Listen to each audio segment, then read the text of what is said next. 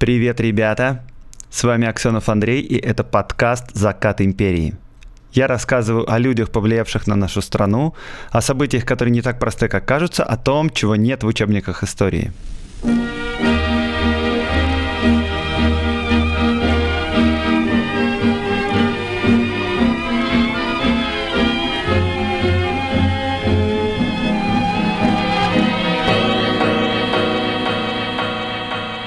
Всем привет!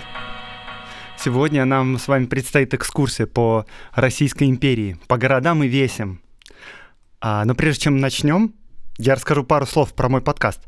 Я его запланировал прошлой осенью и начал выпускать зимой. И, честно говоря, я думал, что сделаю 10 выпусков, и второй сезон начну осенью.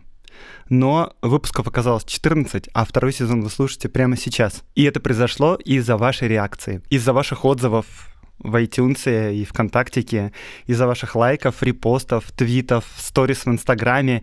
Это невероятно мотивирует и хочется делать дальше. Поэтому, если вам хочется больше выпусков и если вам нравится этот подкаст, то будет супер-супер классно, если вы где-нибудь напишите в своих социальных сетях про него или порекомендуете его друзьям, или напишите классный отзыв в iTunes. Все это очень мотивирует и очень помогает мне двигаться дальше. Поможем друг другу, вы мне лайки, а я вам выпуск.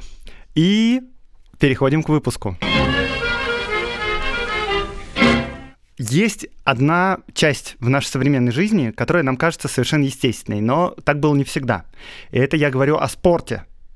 Сейчас мы ходим там в фитнес-залы, бегаем по утрам, делаем зарядку, играем в футбол, кто-то занимается йогой, катаемся на сноуборде, ну и так далее. И даже если вы совсем не любитель спорта, все равно вы занимались физкультурой в школе или в институте. Но так было не всегда. Более того, спорт в повседневной жизни стал нормой вообще совсем недавно. Начнем с того, что в Российской империи подавляющее число народу вообще не имело свободного времени ни на какие развлечения, иногда даже просто на отдых.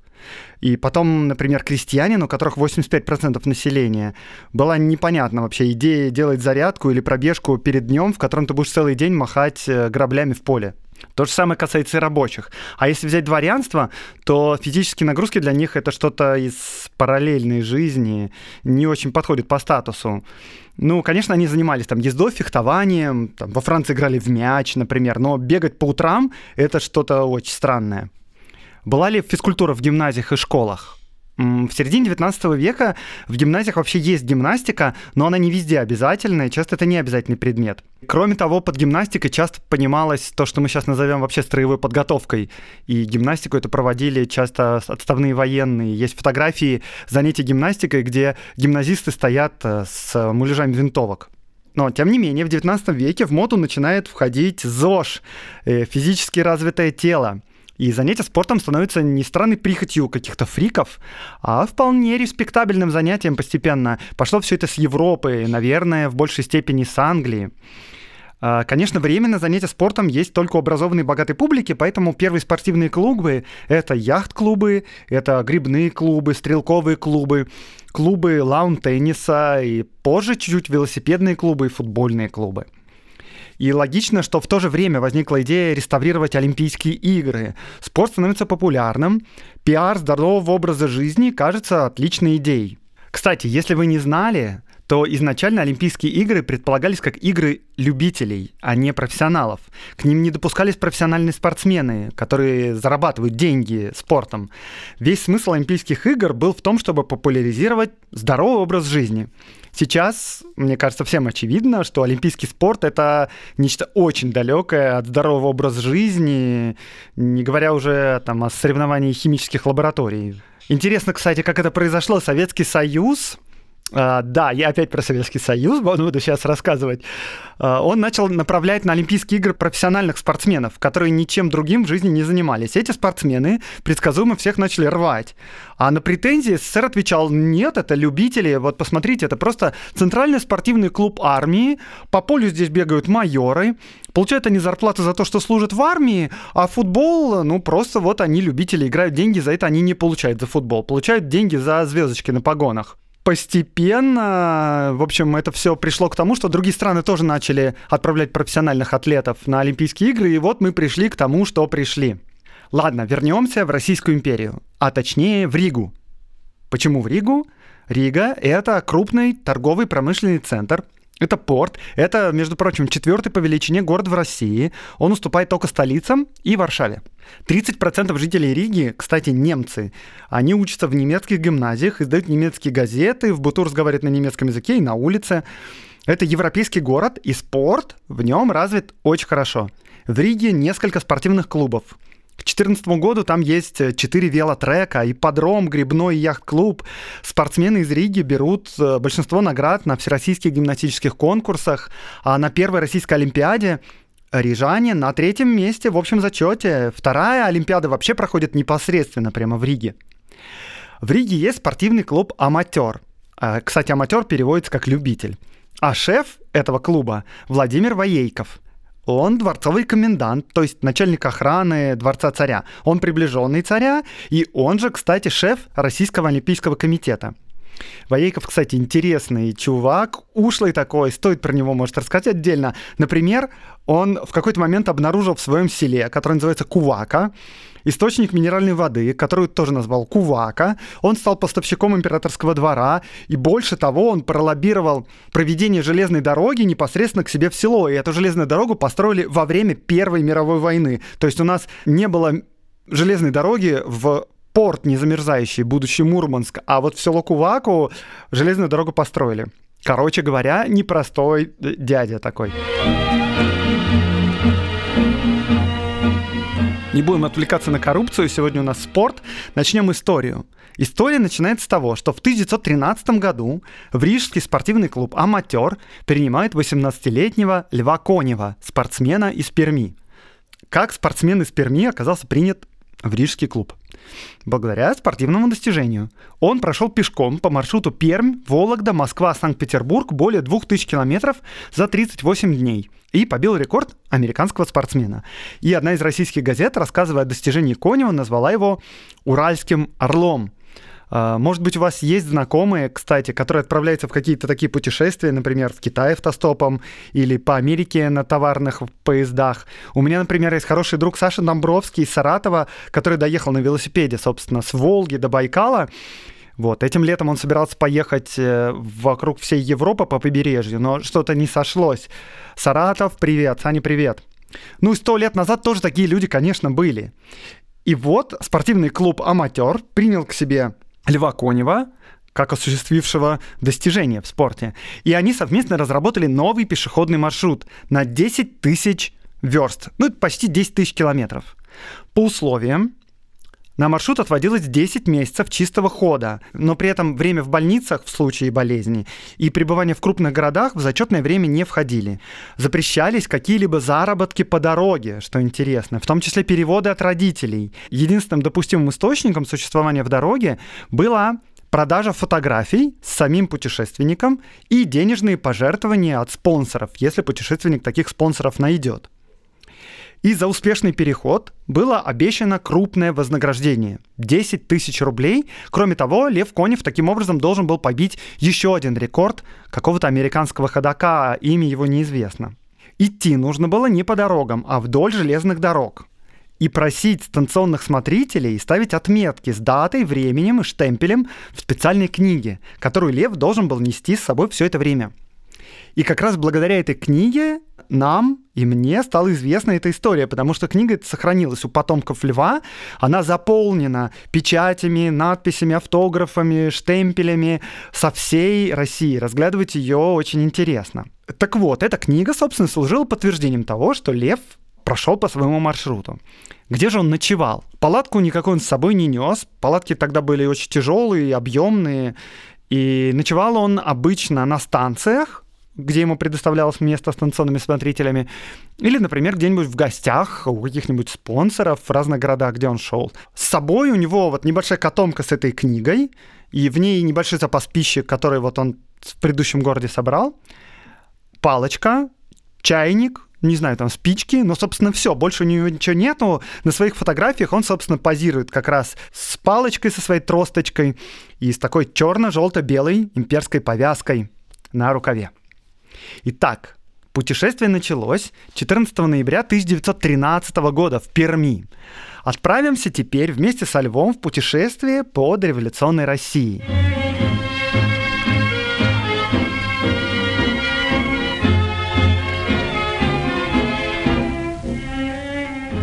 2 декабря Лев прибывает в Вятку. Причем по дороге ему пришлось сделать перерыв на 5 дней в Глазове для лечения ног. В Вятке, то есть в современном Кирове, живет тогда 47 тысяч человек. Это столица Вятской губернии. Э, кстати, ветчане, я не пойму, почему ваш город носит имя какого-то ленинградского мэра вместо прекрасного русского имени Вятка. Как вкусно звучит Вятка. Вятка. Ну ладно, переименуйте как-нибудь. Вятка, несмотря на свое скромное население, имеет несколько газет, пять кинотеатров, краеведческий музей, ботанический сад. Газета «Вятская речь» во вторник 3 декабря 1913 года пишет. Вчера в Вятку прибыл пермяк-путешественник Лев Конев, 18 лет, идущий пешком кругом по Европейской России, оспаривающий мировую скорость пешего хождения спортивных обществ всего мира – в этом 1913 году, кстати, по всей стране праздновалось 300-летие Дома Романовых. И в Вятке построили две триумфальные арки, город был украшен электрической иллюминацией. Еще в честь этого события на Морозовской улице была заложена церковь во имя Федоровской иконы Божией Матери. В 1962 году его разрушили, а в 2007 году эта церковь была восстановлена. Так что в Вятичи у вас есть в городе памятник 300-летия дома Романовых. Улица Морозовская была переименована в улицу Роза Люксембург, сейчас она так называется. Дальше по пути в Санкт-Петербург Лев еще раз заболел и лежал около двух недель в Шарье. Причем, заметьте, кстати, Лев идет по Северной России пешком зимой. Зимой он проходит в Вологду, Вологда, привет. В Вологде тогда 45 тысяч жителей. Это столица Вологодской губернии. И Вологда тогда это столица политической ссылки. В разное время в ссылке там находились и Сталин, и Молотов, Бердяев, Савенков, сестра Ленина, Луначарский, Богданов. И на самом деле получилось это немного глупо, потому что получалось так, что усилиями властей в Вологде как бы собрался революционный клуб и даже такой мини-революционный университет, где ссыльные учились, дискутировали, обменивались опытом, писали статьи в издания. Они организовали даже себе столовую. И попасть в ссылку в Вологду означало пройти такой ускоренный курс социалиста, где тебя всему научат самые лучшие избранные революционеры со всей России. И причем, кстати, речь-то идет не о уголовной ссылке, а об административной. Был такой инструмент у власти в то время, внесудебный. Людей, которых подозревали в участии в общественном движении, могли сослать в определенную область просто по распоряжению царя или губернатора или органов Министерства внутренних дел. Хорошо, из Вологды Лев отправляется в Санкт-Петербург, но в Петербурге он не задерживается, Делает, правда, одно важное дело. Там он посещает управление северо-западных железных дорог и получает охранную грамоту. Представитель канцелярии так пишет в этой грамоте. «Прошу господ начальников станций предоставлять на вверенных им станциях предъявителю всего, путешественнику Льву Коневу, помещение для отдыха, а также оказывать ему содействие». Дальше Лев отправляется от Варшавского вокзала в царство польское, которое, кстати, если номинально тогда и считалось царством, но во всех документах его лаконично называли Привислинский край. И даже специальное распоряжение было по этому поводу. Типа никакой официально Польши нету, просто есть несколько губерний, которые рядом с Вислой расположены. И, кстати говоря, ходить пешком по России было тогда довольно распространено. Это занятие особенно никого не удивляло. Правда, в основном это был религиозный туризм. То есть крестьяне отправлялись в путешествие на сотни километров в дальние монастыри, чтобы помолиться, поклониться каким-то значимым иконам. Например, Распутин в свое время очень много путешествовал, еще до того, как стал знаменит. Он даже в 1900 году вообще дошел из своей деревни в Сибири до Афона – и вернулся через два года назад. И когда он вернулся, его даже не узнала его собственная жена. То есть в целом хождение пешком это не очень удивительно, но Лев Конев на этом фоне выделяется, потому что он себя правильно спозиционировал, потому что у него не православное странствие, а спортивный челлендж, модная тема, и к тому же растиражированная в газетах.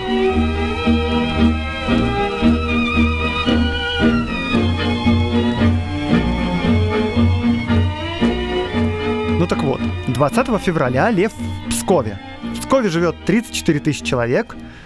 Псков промышленный город, там больше 50 заводов и фабрик, есть своя электростанция, ходит трамвай, что довольно круто, потому что даже в Санкт-Петербурге трамвай появился только в 1907 году.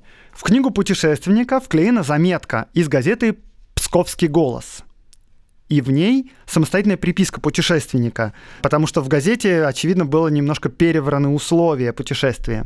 Он пишет там, что он не имеет права из дома получать деньги и еду, а жертвуемые хлеб, одежду и деньги могу с собой нести. Дальше путешественник через Печоры двигается на запад, в Прибалтику. В марте он в Риге и посещает свой родной спортивный клуб. Здесь он, судя по всему, уточняет регламент, потому что после Риги в книге появляются штемпели не только железнодорожных станций, а еще банков, редакций газет, спортивных клубов и других учреждений. Ну, про Ригу я особо ничего не буду говорить, потому что про Ригу я уже сказал с самого начала. А из Риги он приходит в Ковно, то есть в Каунас, где гостит в спортивном клубе «Орел». И ковенская газета «Северо-западный телеграф» сообщает, начитавшись литературе о спорте и в частности о пешехождении, он решил побить установленные уже мировые рекорды. Надо сказать, что тогда экзотика странствий, путешествий — это очень популярная тема. Это очень популярные романы всяких Жюля Верна, Джека Лондона, там, «Последний из Магикан» и все такое, и молодые гимназисты, мальчики грезят путешествиями в Африку. Даже Адольф Гитлер фанател от таких книжек. Одна из его любимых книг была книга Карла Мая про индейца Винету. Он даже рекомендовал ее Гитлер-Югенду читать. Окей. 22 марта Лев в Вильне, то есть в современном Вильнюсе. Сейчас это столица Литвы. Население Вильны в 1914 году 203 тысячи человек. Это очень крупный город, он в два раза больше Минска, например. 50% жителей Вильны — это поляки. А 43% жителей Вильны – это евреи. Русские, белорусы и литовцы насчитывают по полтора-два процента буквально. Но надо понимать, что белорусское национальное строительство только началось тогда. Мало кто из людей мог про себя сказать, что я белорус. Как и во всех странах, нации себя стала осознавать сначала интеллигенция, а потом уже интеллигенция объясняла народу, кто этот народ по национальности. Например, в 1924 году, спустя 10 лет, филологическая экспедиция спрашивала жителей Брянской области. Цитирую. «Кто вы такие? Какой нации принадлежите?» «Кто мы? Мы русские. Какие русские? Великорусы, что ли? Та не, какие мы там великорусы? Не, мы не москали. Да кто же вы, наконец? Мы Литва, литвины. То есть, еще раз, в 24 году жители Брянской губернии понятия не имели, что есть такое слово «белорус». Это значит, что если в 1914 году на вопрос о нации житель Вильны отвечал «я белорус», это значит, что исследователь попал не просто белорус, а человек, который осознает себя белорусом. И Вильна тогда — это центр появления белорусского и литовского одновременно национального самосознания. Именно там начинают выходить первые газеты на литовском языке, Вильняус женес, и на белорусском «Наша Нива». Причем современный белорусский язык был кодифицирован — только в 1918 году разработала Бронислав Тарашкевич, уроженец Вильны. Эта кодификация сейчас называется Тарашкевица.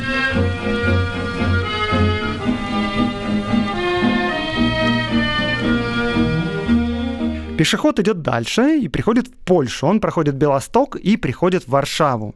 В Белостоке, кстати, Конев посетил три банка, наверное, за спонсорскими деньгами. Газета «Варшавская мысль» пишет. Несмотря на пройденный им уже около четырех с половиной тысяч верст, молодой русский пешеход выглядит довольно бодро. 25 апреля выходит эта заметка.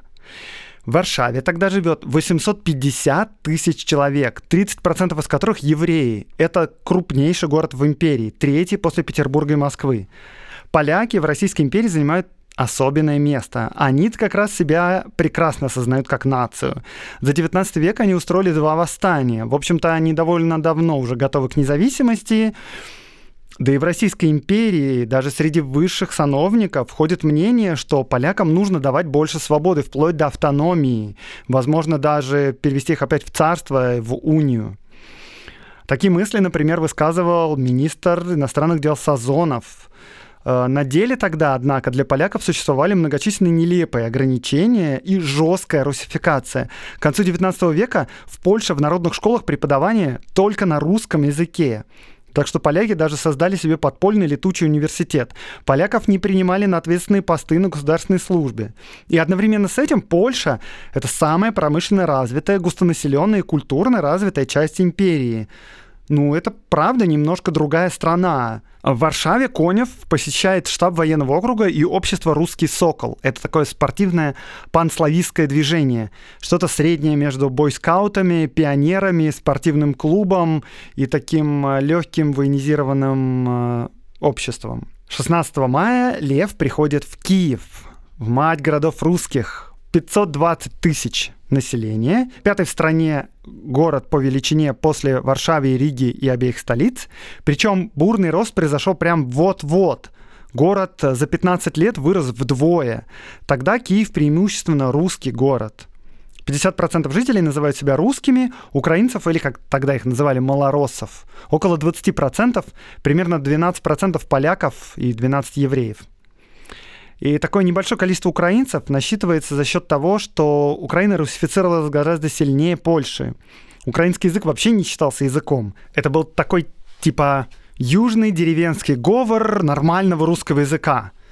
Если кто вдруг сомневается, то нет, это не так. Украинский язык, конечно, самостоятельный вполне язык.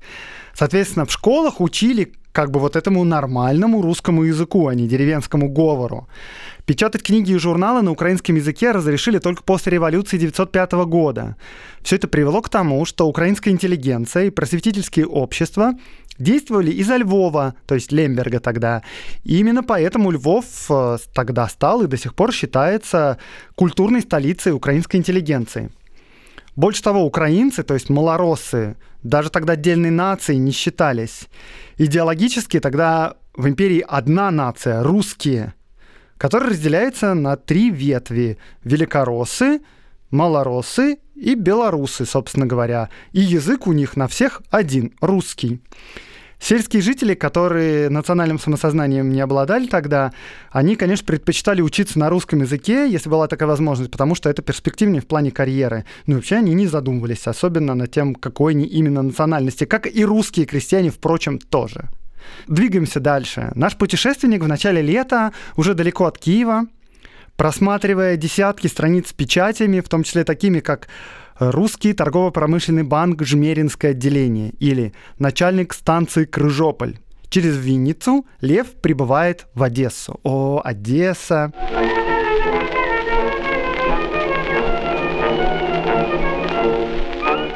В Одессе живет полмиллиона жителей. Это шестой по численности город в империи, следующий после Киева. 30% населения – евреи, половина – русские. Одесса – это еврейская столица. В Одессе выпускаются газеты на иврите и идише. Даже в городском самоуправлении есть евреи, что просто нонсенс по российским меркам. Половина фабричных производств принадлежит евреям. Из 80 одесских банков 13 управляются евреями. Шанс выйти в люди приходит только с образованием. В государственных гимназиях квоты. Можно учиться не больше 5% евреев. Это в городе, где каждый папа хочет отправить своего сына учиться и получать образование. Есть коммерческие училища, в них допускается до половины евреев. Учеба стоит довольно дорого. И одновременно с этим чтобы не превышать норму, еврейский папа вместе со своим еврейским сыном должен привести еще и своего собственного русского, за которого он тоже будет платить, чтобы баланс соблюдался. Культурная жизнь в Одессе бурлит. Незадолго до прихода Льва Конева зимой Одессу посещают футуристы во время своего знаменитого тура. Если вы не слушали этот выпуск, послушайте с прошлого сезона, называется «Панк-рок в Российской империи». Там прямо дым-огонь. В Одессе, согласно плану, Конев садится на борт парохода «Великий князь Алексей» и плывет в Крым. Первый раз он не пешком двигается. К тому времени империя уже всерьез заинтересовалась путешественником. В книге путешественника есть отметки «Посетил канцелярию севастопольского градоначальника», «Чиновник особых поручений такой-то», и там «Канцелярия Севастопольской городской управы», отделение разных банков, куча газетных вырезок вклеена в его книгу, посещает Лев Конев и Симферополь. В Джанкое он опять захворал и получил приют у хозяина кирпичного завода. В Севастополе и Симферополе тогда живет по 70 тысяч человек. Как раз в то время, когда Лев был в Симферополе, Там заработал трамвай, пустили трамвайчик. За предыдущий год построены были линии, весной прибыли вагоны из Бельгии, а 31 июля произошло торжественное открытие. В городах этих живут преимущественно русские, их по 50%, где-то по 10-12% татар и евреев, еще меньше украинцев и греков. В Крыму проживали крупные греческие диаспоры. Севастополь — это главный военный порт на Черном море. Там строятся боевые корабли различных классов, вплоть до эскадренных броненосцев. Буквально через три месяца после посещения порта начнется Первая мировая война. 14 год, она уже близко. Османская империя без объявления войны нападет на Российскую империю, обстреляет и Одессу, и Севастопольский порт. Интересно, что это нападение было не санкционировано ни визирем, ни султаном. Энвер Паша, э, высокий сановник э, в Османской империи, который выступал за войну на стороне Германии, э, сделал это самовольно. И после этого обстрела, естественно, война уже началась, задний ход было дать уже нельзя. Но это случилось чуть-чуть позже, а пока что Лев Конев идет по Крыму летом. Кстати, странно вообще. Время выбрано для путешествия. Зимой он идет по северу, как раз так, когда там снега по колено, а летом по самой жаре он идет по крымским степям. М, ну ладно. После Джанкоя Лев приходит в Керчь и оттуда, очевидно, на корабле приплывает в Новороссийск. В Керчи живет около 40 тысяч человек. Это очень спокойный, тихий, сонный город. Новороссийск еще меньше. Там едва 20 тысяч человек живет. Но при этом это довольно крупный порт. Это столица совсем недавно образованной Черноморской губернии, которую выделили из Кубанской области. Из Новороссийска Лев тоже пешком по жаре летом приходит в Екатеринодар, то есть современный Краснодар. И на 149-й странице его книги в разнобой стоят автографы членов Екатеринодарского клуба спорта и штамп с двумя скрещенными гантелями. В Екатеринодаре живет 100 тысяч человек. Он входит в двадцатку крупнейших городов империи. Екатеринодар при этом столица не губернии, а Кубанской области. В чем же отличие? Отличие в том, что это земли кубанского казачьего войска. Это территория с особым управлением. Глава области – это не губернатор, а наказной атаман кубанского войска. И в его руках не только административное управление, но еще и военное. Казаки имели большую свободу и самоуправление. Станичные общества состояли из всех без различия сословий жителей станицы с прилегающими поселками. Но при этом казаки отбывали не только военную повинность, но еще и внутреннюю службу и земскую службу. По разнарядке выполняли полицейские функции и другие функции, но в целом казаки жили достаточно богато. Земель тогда было много на Кубани, и у местных жителей там достаточно земли. Это означает что у вас достаточно урожая, достаточно денег, много наемных рабочих, которых казаки предпочитали нанимать для обработки земли. В, на Кубани очень много мигрантов, и они ограничены в правах. К началу 20 века казаков на Кубани меньше половины, их четверть, но они при этом владеют половиной всех земель, причем лучшей половиной. А приезжие э, иммигранты не участвуют в местном управлении, не могут там работать в полиции, например, не платят налогов. Э, примерно похоже на то, как живут таджики сейчас в Москве, несмотря на то, что это вроде бы э, подданные одной и той же империи. А если вы хотите подробнее чуть-чуть узнать о том, как жили тогда люди, послушайте, в прошлом сезоне был эпизод про убийство на станции Тихорецкой. Там как раз в обстоятельствах этого убийства я подробно рассказываю, почему и как все там происходило. Довольно интересно, похоже на Дикий Запад э, в Америке в XIX веке.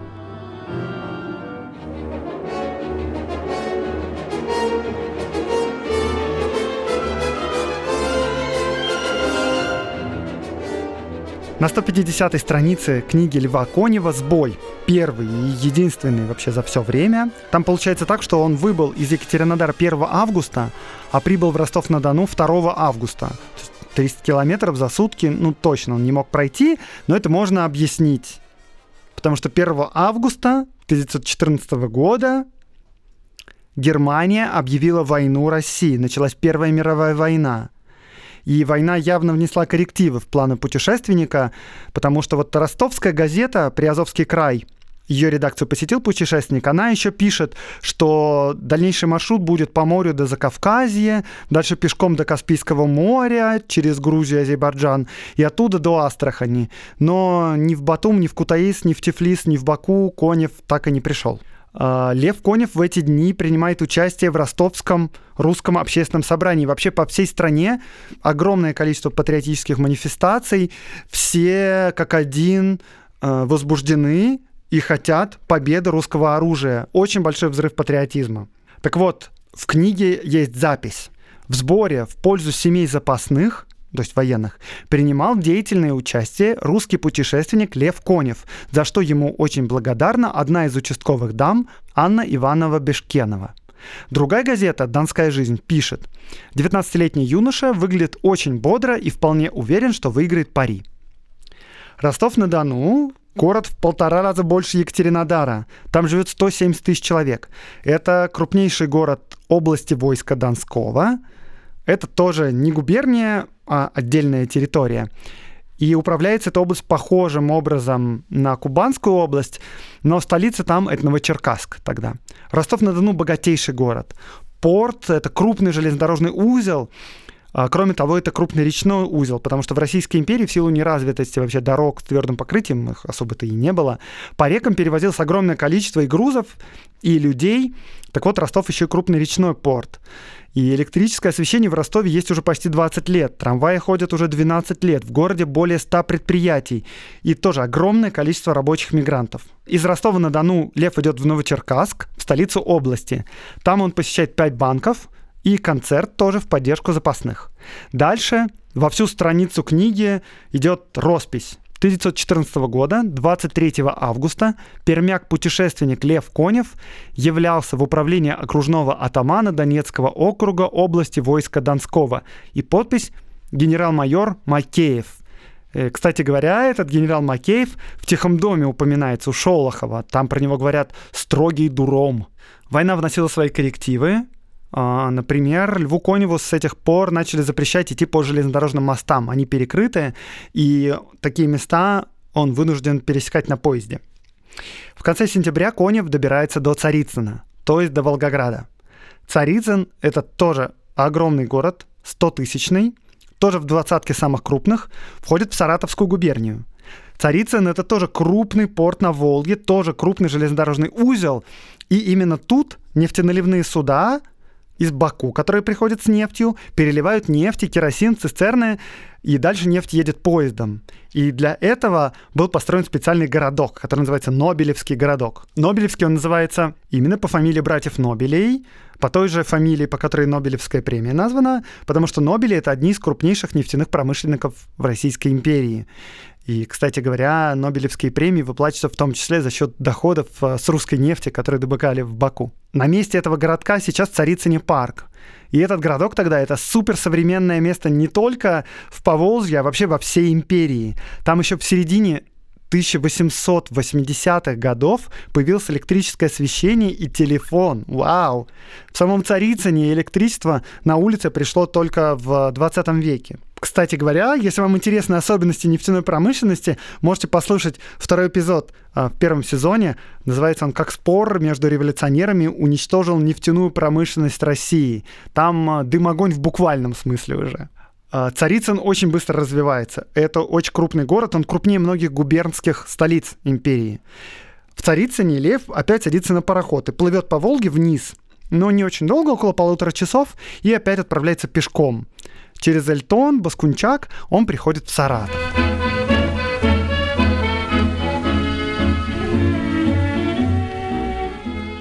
Саратов — это огромный город. Восьмой по численности город в империи. Там живет почти четверть миллиона человек. Это центр поволжского земледелия. В Саратове несколько театров консерватория. В Саратове даже есть университет, это реально круто. В Саратове 8 типографий, выходит больше двух десятков местных газет. Короче, Саратов — это сила. Кстати, о газетах. Саратовский листок за 27 сентября, между прочим, сообщает про путешественника. На днях в Астраханской губернии он был арестован. Его заподозрили в том, что он германец. Но это, видимо, где-то как раз в степях произошло, по которым он шел. Ну и, очевидно, его освободили, как только разобрались. В Саратове Конев посещает коллег из гимнастического общества «Сокол». Кстати, это общество я нашел, оно до сих пор существует. Посещает яхт-клуб, Самарское сельхозучилище, а через пару страниц Он попадает к доктору, стоит докторская печать Дьякова с разъезда Абдулина под Саратовом. Он осмотрел путешественника и задержал его до излечения, цитирую. И новый 15-й год Конев встретил на больничной койке, где на этот раз провел около месяца. И этот Алексей Дьяков, врач, кстати говоря, стал в 20-х годах наркомом здравоохранения Таджикской ССР. То есть у нас наступает Новый год, и Конев путешествует уже больше года. И к зиме он как раз опять забирается на севера. В январе 15 года Лев в Уфе. И тут удивительные прямо подписи на страницах книги. Там множество силачей, спортсменов расписываются. Иван Чуфистов, Клеменс Буль, это известные люди, Иван Поддубный даже там стоит свою подпись. Потому что в это время там происходит соревнование по борьбе. И атлеты оставили свои подписи в книге знаменитого брата-спортсмена. И помимо силачей там еще есть подпись, например, клоуна-прыгуна В. Виланда. А, потому что состязание в Уфе происходит, как и везде, в цирке. Ну и клоун, соответственно, там тоже где-то был рядом. Уфа, тоже крупный город, входит в число самых быстрорастущих в империи. В 2014 году там живет 100 тысяч человек. В начале 19 века там жило 8 или 9, что-то около того. Коневу нужно пройти 10 тысяч километров по условиям пари. И эти 10 тысяч километров, ну, верст, закончились в Златоусте. О чем в пятницу 13 февраля сообщает Челябинский листок. При этом, уверяет издание, цитирую, «Всемирно известный рекордсмен-пешеход прибыл туда на два дня ранее срока. Таким образом, он побил рекорд Америки на 22 дня».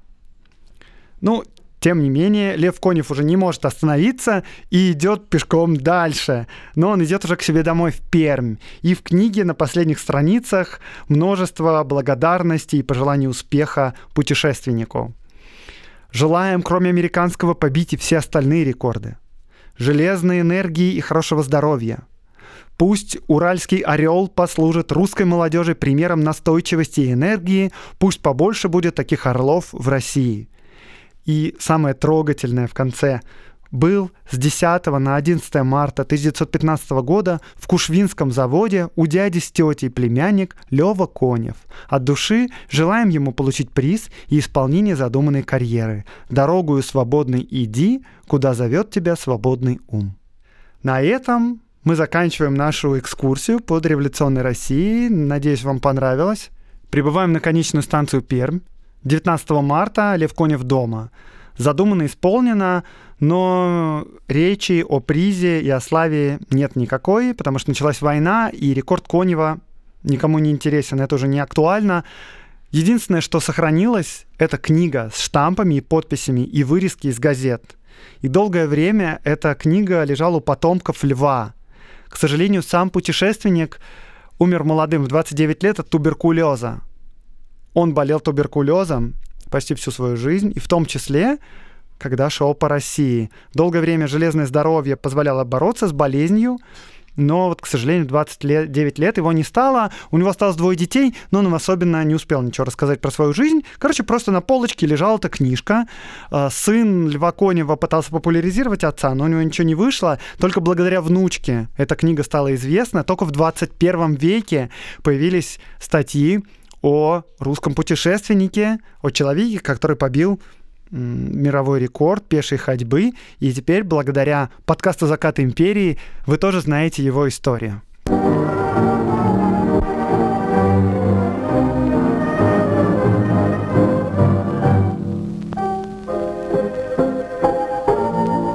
Это был подкаст «Закат империи» и с вами Аксенов Андрей – я рассказываю о людях, повлиявших на нашу страну, о событиях, которые не так просты, как кажутся, о том, чего нет в учебниках истории. Лайк, репост, подписывайтесь на мой канал. До новых встреч в новых выпусках подкаста.